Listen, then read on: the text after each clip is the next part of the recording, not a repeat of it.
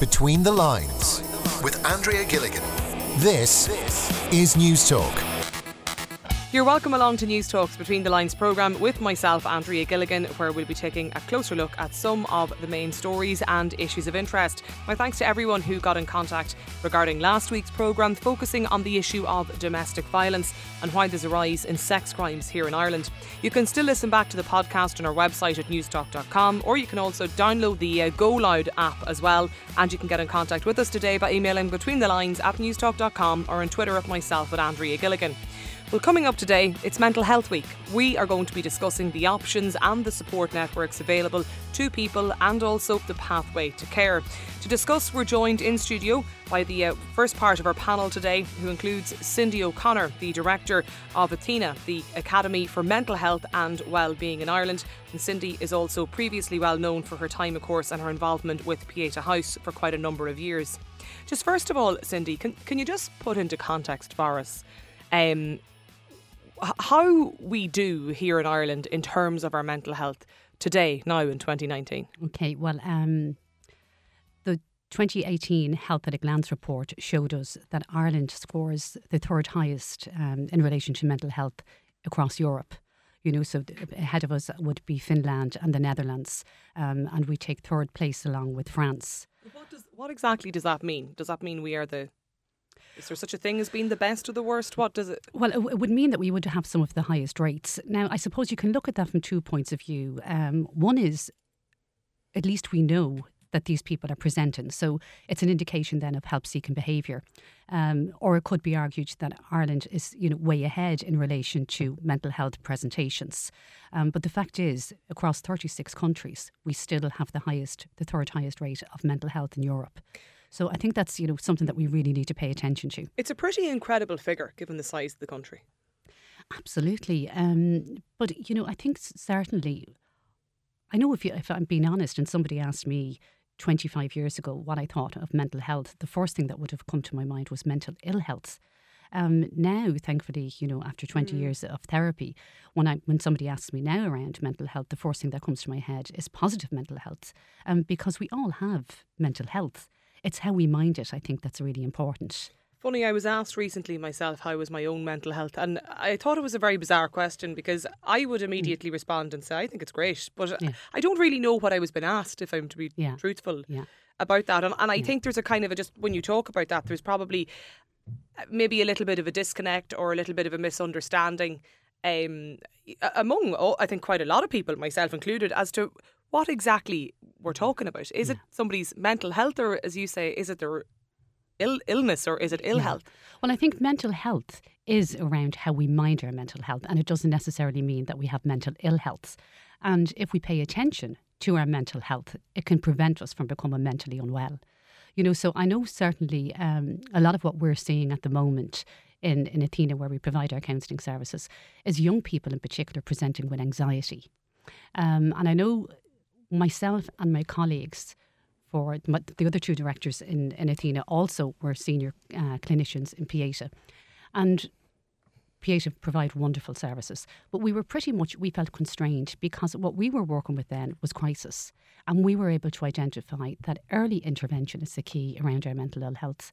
You know, so rather to wait until somebody reaches, reaches the point where they have attempted suicide or experiencing thoughts of suicide, or for a child mm. or even an adult engaging in self harm. So, if we can get people and encourage that help seeking behaviour at an earlier point in people's life, it can prevent them coming to a point of crisis. It's interesting because in your own personal career down through the years, you were probably have always been dealing with people at that point where it is crisis intervention. Yeah. And now it's there's but there's been a massive I think societal shift and maybe a little bit more of an understanding and ex, and, and an acceptance as well around the more early um, intervention and preventative measures and coping mechanisms. I mean even schools are focusing on on, on programs like these now mm, to, to yeah. teach kids. Which is fantastic because we need to make sure that you know, mental health is a subject that we're not afraid to speak about. And I do think that there has been great strides in this country in particular around mental health. But the reality of it is there are still people who feel stigmatised and are not prepared to go to their employer um, if they're experiencing a mental health issue because they're afraid that they're going to be seen as maybe incompetent or not as capable as they once were. Now, thankfully, part of the work that we do is we engage with a lot of companies. Um, so, in particular, I'm just thinking of this week because it's Mental Health Week. Mm. Um, we've had calls from a lot of companies, particularly the construction industry, because we know that they have a particularly high rate of suicide. And they're bringing organisations like ourselves in to talk to people about their mel- mental health, to talk about the protective factors, which is really important, and how they can mind that mental health. So I think now there is a shift in attitude. A lot of organisations are doing this not as a, you know, just ticking a box exercise, but they're really engaging in it. Um, so what we're doing is kind of like a very layman's terms of cognitive behaviour therapy in short presentations. So we're giving people the skills and the tools and the language to use around looking after their mental health and minding their mental mm. health. It's funny you, you use the word language there. I'm very conscious, even talking today, about the kind of language that I'm using. Mm. Um, and I don't know why that is, or when when it became so conscious of the type of language we use. But I think it's it's probably feeds into that idea of the um, the misrepresentation that can often yeah. surround I think the topic of mental health. Yeah, and I think I know certainly from my point of view, a bit like yourself, Andre, I would be very conscious of the language I use because for years, um, you know, for over thirteen years, I worked in suicide prevention. So a lot of the time, people would still use the word commit suicide, and yet we had lobbied really hard to have that mm. decriminalised in Ireland. So and I don't think the general public mean any, you know, offence when they use that term. It's just something that we've grown up yeah. with. But in fairness, you know, we tend to associate the word commit with sin or with crime. Mm-hmm. So I would personally use the language of somebody completed suicide or somebody died by suicide, died by suicide or somebody took their own life. Um, again, in, in relation to self harm, a lot of the time I've heard people being described by the behaviour and being called self harmers. Um, you know, and I've children and I've grandchildren, mm. and I really wouldn't like somebody to describe my family as self harmers. You know, it's somebody who's engaging in a particular behaviour because it's a, they're using it as a coping strategy for them at that time in their life.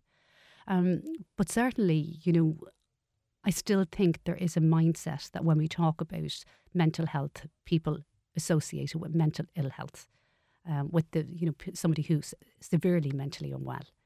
Um, well, there is a very uh, there's a huge disparity, I suppose, between and maybe spectrum isn't the right word, but mm. on that range of, as yeah. you say, at one end, you know, when you're working career, you have the suicide um, intervention yeah. element of it, and then you have the kind of just very preventative coping coping mechanisms that are often being yeah. provided to people, and there's that kind of, you know, there's that sort of a um, that line on the centre of the page, and people are probably trying to decide, well, am I in the centre of that? Maybe some days I'm a little more to the right, other days I'm more to the left. Like, how do you?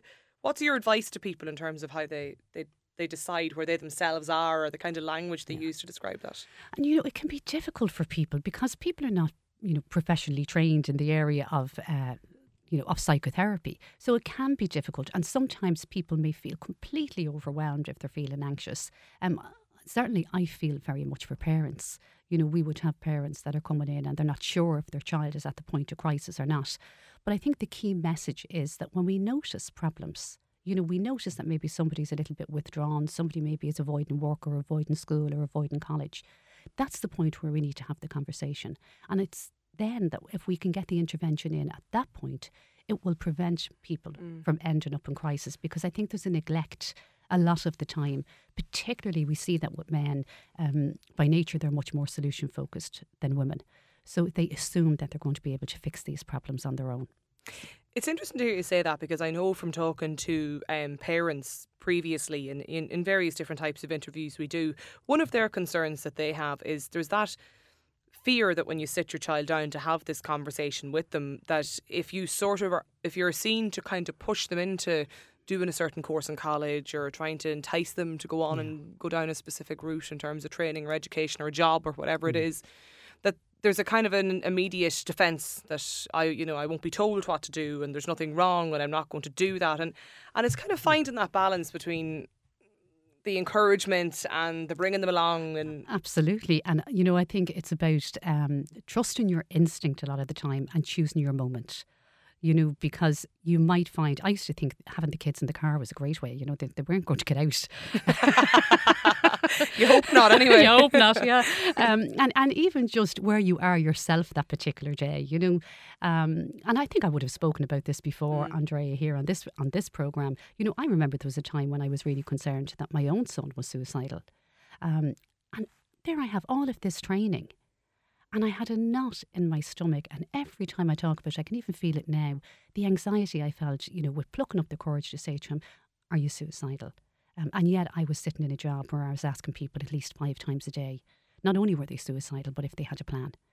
Um, so I think for parents, there is this fear that we're going to plant the idea into somebody's head. You're not going to make somebody complete suicide if they haven't thought about suicide. Um, so I think we need to get over ourselves okay, a little bit from that point of view. You know, and I remember waiting to choose my moment, um, and I was just simply standing at the kitchen sink, peeling the spuds for the dinner, and was said to him, "Look, I'm really worried about you, and I, I have to ask you, are you suicidal?" And of course, I got the you know the he was about 18 at the time and had a relationship breakup. I wouldn't kill myself over her, you know. And uh, and I said, well, that's that's great. But and I know I'm your mother, and you you know I'm probably the last person you want to speak about. But I can see that you're not yourself, you know. So I could see the behaviour, withdrawn, not going out with friends, you know. So all of the signs were there.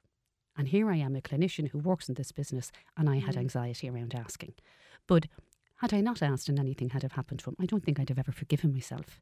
So it is about parents not being afraid to have the discussion, okay. but it is about choosing your moment as well. And you're not going to barge in, you know. Can I ask you for your advice, just I suppose drawn on your own your mm. professional mm. experience and, and even now as well, Cindy, for partners?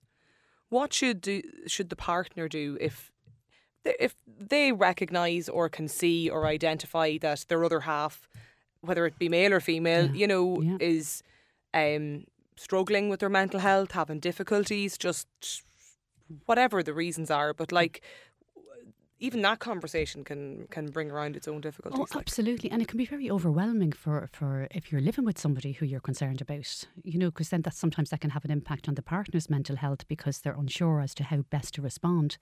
But I do think it is about using practical common sense, which I believe you know, we have. Um, choosing that moment and how you introduce the conversation. It might be something I noticed. You're, you know, you're not yourself lately, and that's your opening line. Um, rather than because I know certainly in my work, a lot of what I hear, particularly with couples, um, when they confide in one another, instead of being listened to, they get advice.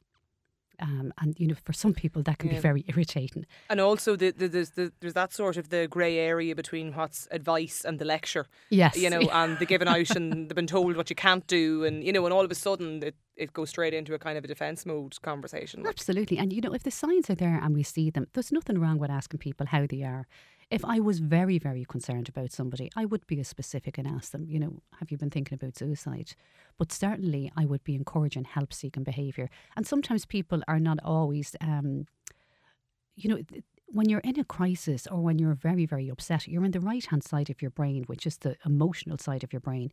So it's actually harder to access the rational part of your brain. So sometimes you can't see the wood for the trees. Um, you can't see any other solution. So I think certainly to to send somebody or to encourage somebody to come for counselling, it gives them the opportunity, first of all, to be listened to, mm. but to see and explore their situation from different perspectives. Um, in terms of friends and the kind of the wider friend circle where they aren't in that situation where they're obviously in, in a partnership with the person they're concerned about and they're not living with them, what do you say to people who have friends who they're worried about, whether it be from you know, vast change in behaviour, something has happened, a bereavement, whatever it is. Mm. What how do you speak how do you advise you know one friend to speak to another friend where there isn't mm. that same you know that same partnership arrangement like yeah well again i think we can say a huge amount with the correct tone um, you know i often think you can almost get away with saying anything if your tone is is correct and it's coming from a place of good intention so to say that to somebody, to be warm in your approach, to be empathic in your approach, you know, I've noticed lately that you're not yourself. You know, um, I'm concerned about you, you know, or how have you been feeling? But but to give them an opportunity to answer and to you know to respond to you rather than saying you should do, because I genuinely believe um, a lot of the time we don't really listen to people, and people want to talk. So if if you can equip yourself with knowing where they can go as well to get those supports, so is that you're helping somebody. Mm. I heard there's you know I heard there's Pieta, I heard there's Athena, I heard there's whatever organisation. No, I will there. say there's people that immediately Cindy will say and and with no disrespect, but the minute they hear there's the the advice is. Mm. I think you need to speak to somebody and you need to go to Cindy O'Connor or yeah. you know an organisation yeah. or a Pieta yeah. house. All of a sudden, there's there's the their back is up and it's well, I'm fine, and yeah. you know, there's nothing actually wrong with me. And you know, when people have that still, yeah. there's still that yeah. kind of a. But look at your language, even when you say that, Andrea. I think you need to speak to somebody rather than have you considered speaking to somebody. Okay, yeah. You know, so again, just the language is so important. It is so important because again, if you say I think, they perceive that as advice. You're telling me. Yeah. Have you considered? You know, so yeah. you can explore. You? Yeah, so you can explore that with them because I know sometimes if somebody mm. said to me, "I think you should do," my back might go up. Yeah. rather oh, than absolutely, have yeah. you considered? You know, so you're entering into a process of engagement. Oh, yeah, and there's all and there's also that who are you to tell me you don't know what I'm going through? Uh, attitude can kick in a bit too, like absolutely. But I, I do think that even when you broach the subject, the person may not necessarily be be willing to hear it at that particular mm. point in time. And I know that was the case even with my son, but he was able to come back so what he heard was, you know, I could see his distress. Um, it's a conversation that we can have, and we can put something in place if that's what he chooses to do. So it is about creating the, you know, kind of seizing the opportunity mm, when okay. it presents, because somebody may not be ready at that point to say, well, I think I do need to go and see somebody. But they know that you're able to listen and you're able to support them. So they can come back and say, actually, you know, who do you think maybe I, or do you have a number for somebody that it might help me? Okay. When you've got the person um, engaged or on the path that they are maybe willing to speak to somebody or have a chat with yeah. them, I mean, can you do this without a medical referral? Oh, absolutely. You know, I suppose what we're seeing now um, is like people will decide, and even in leadership, I think the whole, and I'm delighted that the, the perception of therapy is changing because now that you will have people who are very in very high positions in, in um, you know positions of leadership will engage in reflective practice. Now, actually, basically, it's it's pretty much the same as therapy because you have an opportunity to look at why you made the decisions, what influenced those mm. those decisions, your own anxiety maybe around making decisions or avoidance. So uh, we would see a lot of, particularly, it's great the young people. Like there's lots of young people on our books at the moment. Um, they pick up the phone, not having a great time at the moment, it might mm. be experiencing relationships and the uh, uh, difficulties, or a lot of the time there might be anxiety attached to exams or you know college or work in general. So we are seeing a shift in attitude that there's a help seeking behaviour, but you don't need to have a GP referral. No, this is very much something you can do yourself. This is something that people can do ourselves. And, you know, I know that I've been working with people in a private capacity that's on my books for probably 10 years and I might see some of them twice a year. And, you know, I don't go to the doctor every week, but if I need to go to the doctor, mm. if I have a sore throat or a chest infection, I go. I might only go once or twice a year, but I check in. So we do have, a, you know, we're comfortable around looking after our physical health, but we're not so comfortable of checking in with our therapist. So I do think when you build that relationship, it's something that you can dip in and out of as and when required. Uh, which is a great resource to us. Mm-hmm. Um, for people maybe that are listening to this, maybe Cindy today, that have a family member or a friend that maybe is they're further down the pathway in terms of of it's not now the initial conversation with a therapist. Maybe they do need some kind of fairly immediate intervention mm. or you know support services. That's obviously where where Pieta House might come into it, yeah. and I and I assume even at that, yeah. even your local GP absolutely is, the GP is usually a, a, very very good place to start if you're seeing that and somebody has moved a little before bit further down the line. But I think what's unfortunate as well is that we do know that 40% of the children who present to CAMHS um, for assessment are not seen by CAMHS because they're not far enough down the line. So, what happens to that 40% of children? How do they access that early intervention?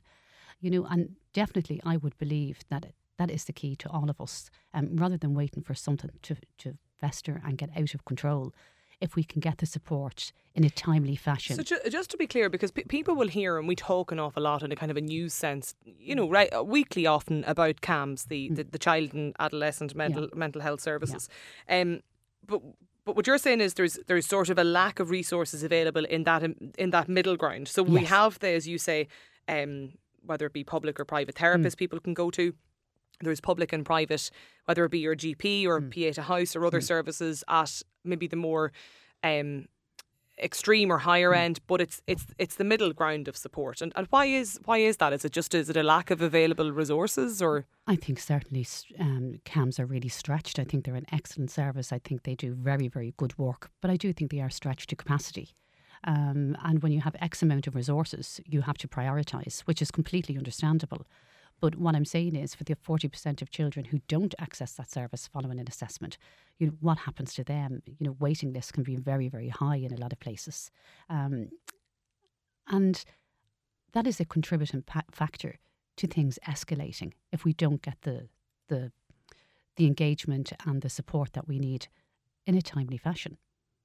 When you look just on your own professional experience, Cindy, and looking back at the, the public supports that are available at the moment through CAMHS and being provided by government and in terms of the mm. budget and obviously that was this week as well.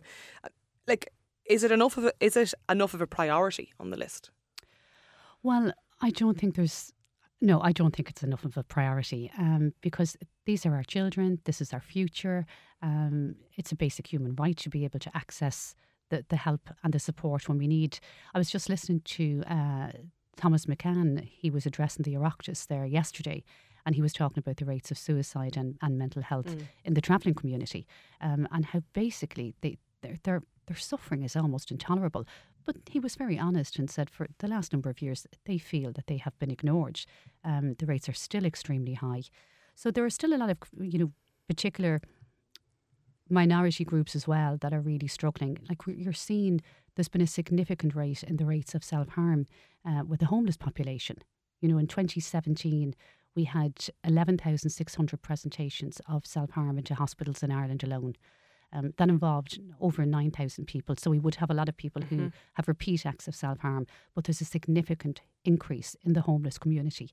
And I think, in fairness, if you look at homeless situation now, um, you know, these are families who a lot of them are working, um, have been in private rented accommodation, the rent goes up, they can't afford to pay. Mm-hmm. So it's not what we probably would have associated homeless with in the past. Um, but there are still a lot of people that are struggling. Um, across all sectors of life, I think. Just finally, Cindy, the um, advice for individuals, for all of us, when somebody asks you, How is your mental health? Is it good? What are you looking out for? What are the top Well, I think it isn't, it's an opportunity when somebody asks you that question. It's, you know, you have an opportunity to scan your own mental health and to just slow down and think, you know, how am I?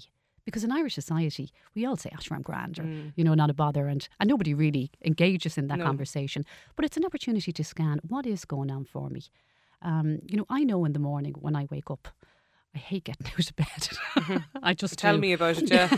so I, when I wake up, I'm probably on a scale of one to ten, with ten being the best I feel. I'm probably a 2 mm-hmm. But I know by the time I get washed and dressed and have a cup of tea, I'm a five. Um, by the time I'm, you know, I get into work, I'm probably hovering around an eight. But if I take a dip, I will say to myself, what can I do now within the next 24 hours to take me up a notch on that on that scale? So it might be something as simple as picking up the phone and speaking to my sister. Um, or it might be getting off the couch in the evening, you know, bringing the dog, going for a walk. Mm. I don't know anyone who, when they do go for a walk, comes back feeling worse. Yeah, no, I know, yeah, for you sure. Know, and social engagement is a protective factor for our mental health. I thought I was really impressed with. Um, I was watching it's Britain's Got Talent, the champions, right, on Sunday night, and they decided to pause midway through the program to get the UK talking.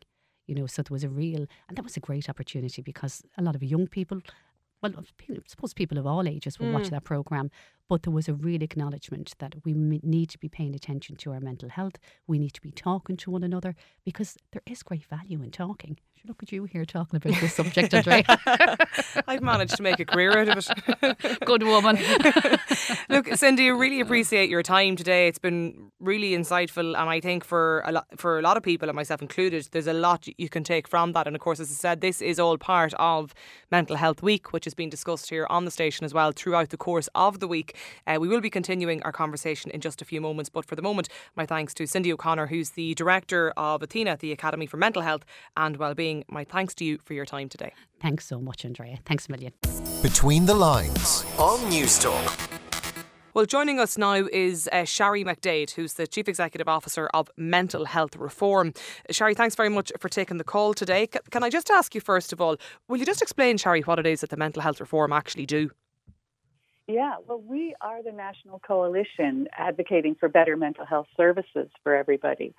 So we are uh, a whole bunch of NGOs that have gotten together in Ireland to campaign and advise government on how they can make mental health services work better for people.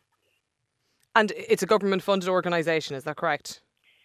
We have some funding from the, the government, but uh, uh we also have funding from private philanthropy and from individuals who support our work. Particularly, our advocacy work is supported by individuals and private philanthropy. Okay. Just in the context of the week that was, obviously, earlier this week we had the publication of um, the budget, the budget for 2020.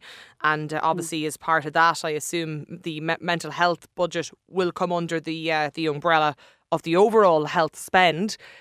How did the mental yeah. health reform, or how did mental health as a as an area actually fare out? Well, I say we, we are very disappointed in what came out in the budget. Uh, and, w- and what we have had confirmed by a meeting with uh, Minister Daly, the Minister for Mental Health, uh, this week, is that there's really only 13 million euro that has been allocated for new developments in mental health, for, for, for increasing the capacity in mental health services, and that's going only towards our forensic mental health services, which are the mental health services for people who have uh, been associated with the criminal justice system. So, in fact, for the vast swathe of people who might need uh, mental health support, there's actually no new money next year for uh, increase in, in uh, staff to be available to respond to people's needs. And we're very concerned about that. You know, we we feel that there are obvious gaps in the services. We don't have adequate services outside of office hours.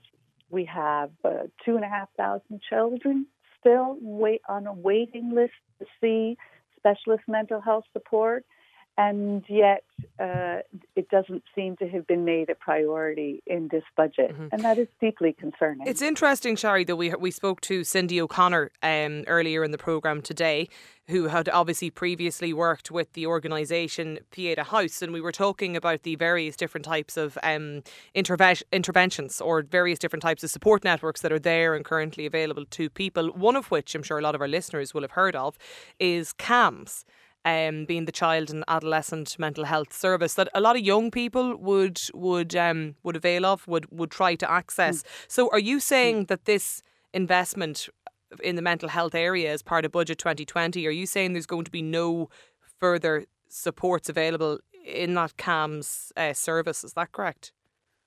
That is our understanding that there's actually no money in the budget for next year identified for increasing the staffing of child and adolescent mental health services. And we know how much these services are under strain. We know that they still only have a little over half of the staff that they actually need. Uh, we know that there are still services where uh, they they aren't able to operate the full service on that basis, uh, and so uh, it, it is um, disappointing that really um, people are going to be in the same position next year that they are in this year in terms of trying to access uh, that specialist mental health support. Now, it's important to acknowledge that that CAMHS is really for a small proportion of children uh, and adolescents who might have very complex issues that need help.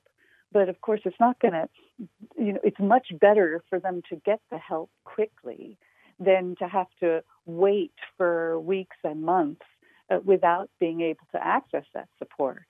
And of course, it puts huge strain on the families of those children as well to try and uh, provide and manage the situation in the absence of that uh, specialist mm-hmm. mental health.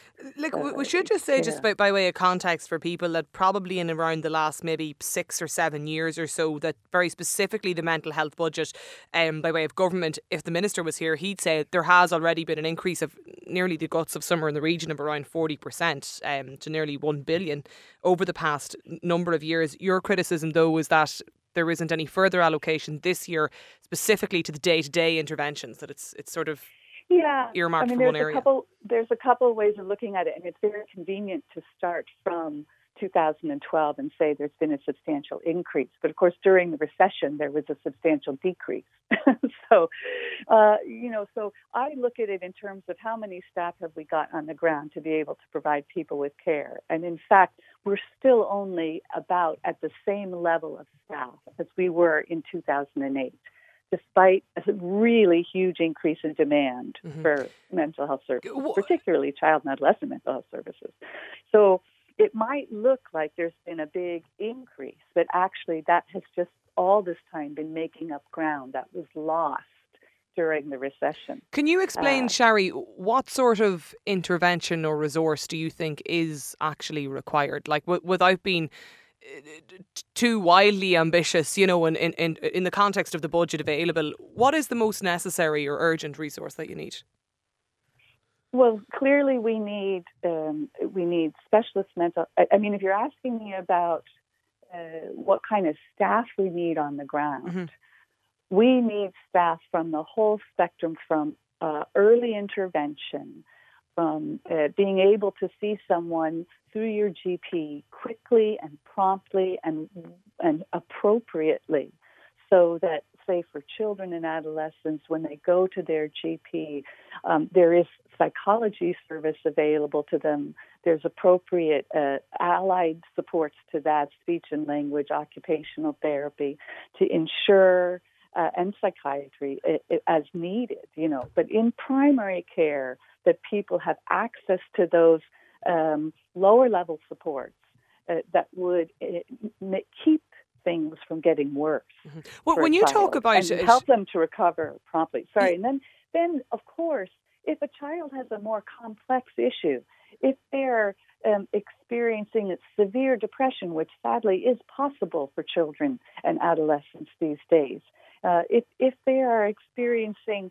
you know, they have a disability on top of a mental health issue and they need a really uh, complex set of supports that they can get that kind of support by having adequate uh, specialist medical care and speech and language therapy and psychology and OT all working together uh, to give them uh, the sustained support that they need over time. Yeah, can I just, Shari, just get you to clarify for me? Because I think probably a lot of people are, are aware of what are the interim or the medium level interventions and certainly at the higher end. But when you talk about that early intervention and getting the appointment with the appropriate um, respective person, what is early intervention?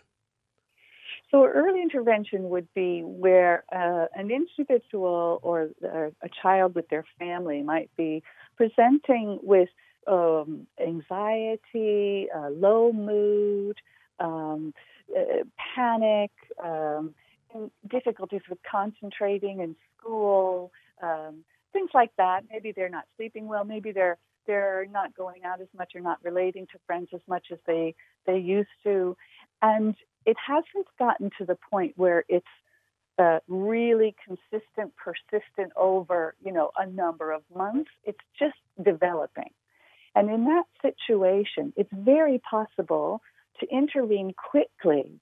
Uh, and if you, you don't necessarily, in that situation, need to see a psychiatrist, for instance, it may be that a psychologist working with the individual who's having those experiences or together with the family can help to resolve the situation relatively quickly, can give that person themselves, that child, that adolescent, that adult, the tools that they need, the guidance, uh, so that they can get over that hump that might be a relatively short term hump and get back into feeling, you know, that they can cope with life. Uh, and that kind of thing is so much more cost effective uh, than waiting until something is very entrenched, very uh, severe, and then trying to help the person. Uh, so that's why we encourage people to reach out and ask for help quickly, but the supports have to be in place. No good encouraging people to talk and seek out help if the help isn't there. And while it, it, it, it it's there in bits across the system, it doesn't have the adequate capacity so that people can get that help quickly enough. And that specifically, I suppose, too, with regards to children. But for people that are maybe listening to this today, Shari, as well, that are adults and maybe have maybe never gone and spoken to anybody before or sought any kind of uh, support or services, are these kind of supports there for people? The, so I would encourage anybody who, you know, is feeling a bit low, a bit anxious, or not sure to reach out and contact somebody. And they can, uh, it's really good for them to share that with their GP, and their GP can try and refer them to the supports that are available. We have a free counselling service in Ireland for anyone who's on a medical card called the Counselling and Primary Care Service. Okay. And any GP in Ireland can refer somebody to that service. Sometimes there is a, a short waiting time. Uh, there, there are some people who have had to, to wait over six months, and that's what we're frustrated about in terms of the capacity of that service.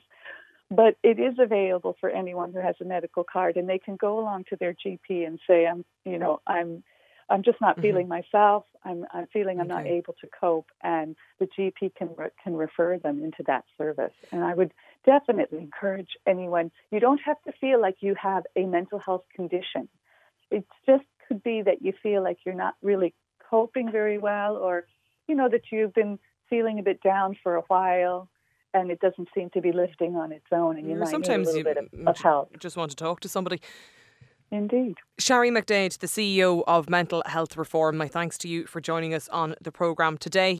Between the Lines on Newstalk.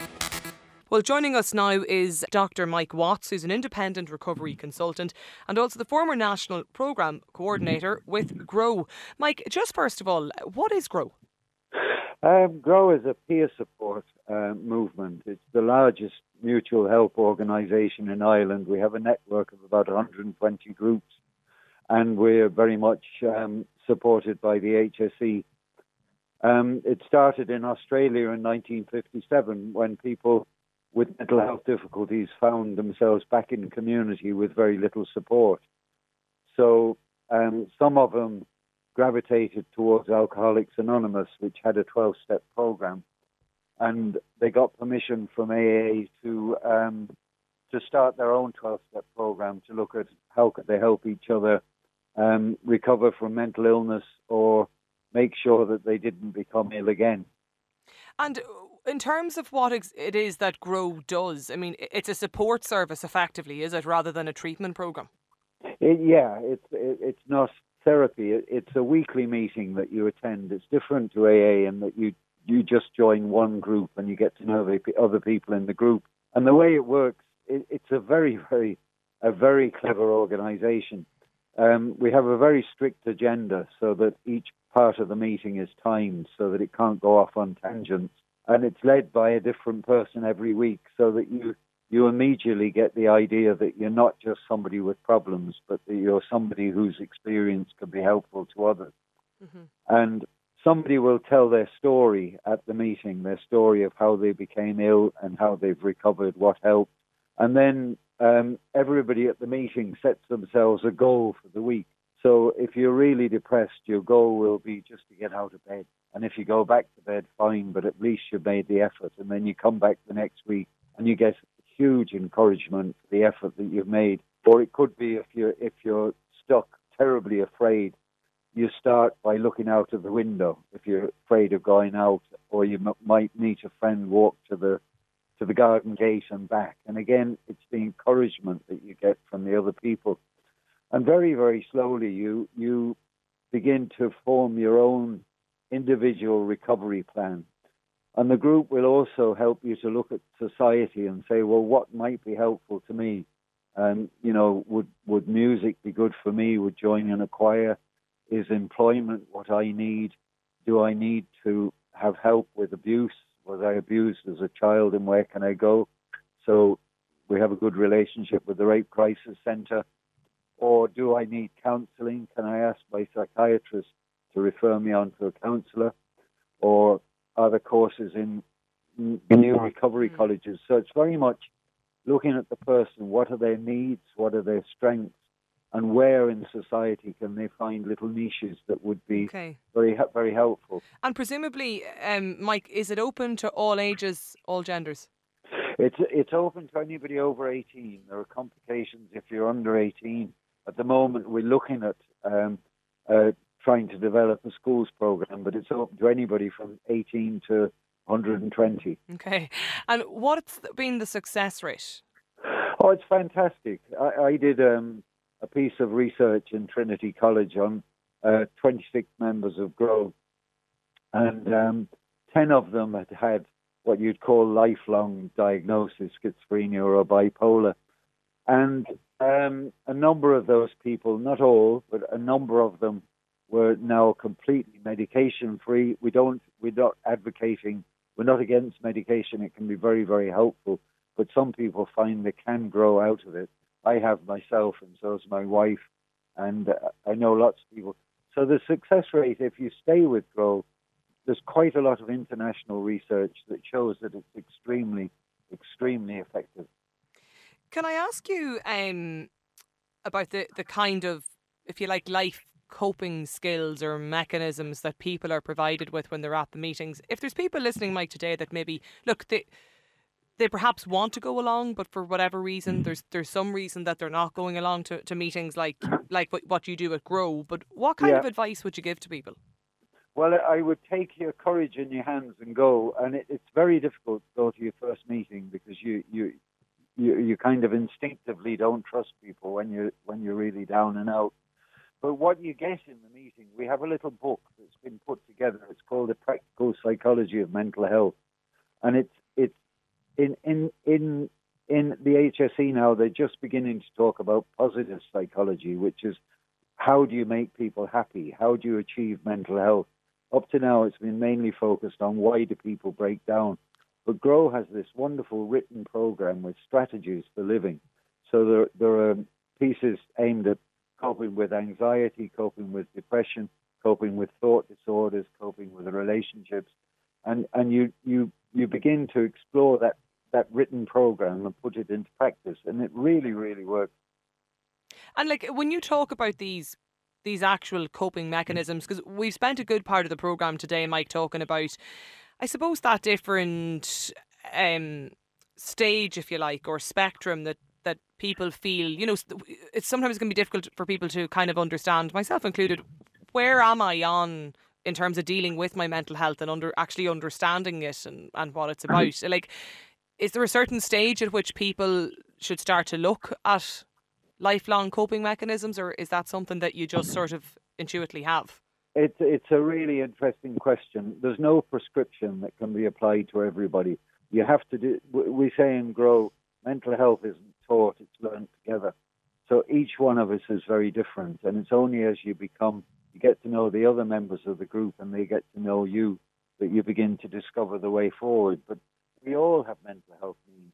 In, in Grow, we say the dividing line between mental health and mental illness. It doesn't divide society into groups that are mentally ill and me, people who aren't. It goes down the heart of everyone. And it, it's the same with uh, sound drug use. You know, I, I, I live on black coffee, which is which is a, a type of drug, and it's not it's not healthy. But It's not it's not as, as bad as as other drugs, but you know, we're all we are all on a spectrum, but we all need to discover how to maintain our mental health, and it's becoming increasingly important because we're living in a world that is we're kind of bombarded with anxiety the whole time, mm. anxiety mm. about climate change, anxiety about um, online things, not being able to talk to somebody real. I mean, I, I, I'm trying to get reclaim money for a cancelled flight because I had an eye operation, and it's just it's just a, a, a total um, nightmare trying to find somebody you can talk to. So life is becoming increasingly difficult and challenging, and everybody needs to work on their mental health. same Can, as you do your physical health. Yeah, absolutely. Can I just ask you, Mike, like in, in your own kind of professional experience and the various different elements of this that you've worked in um, in your career, what more do you think could be done at like a local level by way of whether it's through improvements or changes in public policy? What more kind of services could be provided to members of the public? Well, they're beginning. There's this program called ARI, Advancing Recovery in Ireland and Mental Health Engagement, which have been established by the HSE, and they're employing people who've had experience of mental illness and who have recovered. So they're beginning to value um, people's lived experience.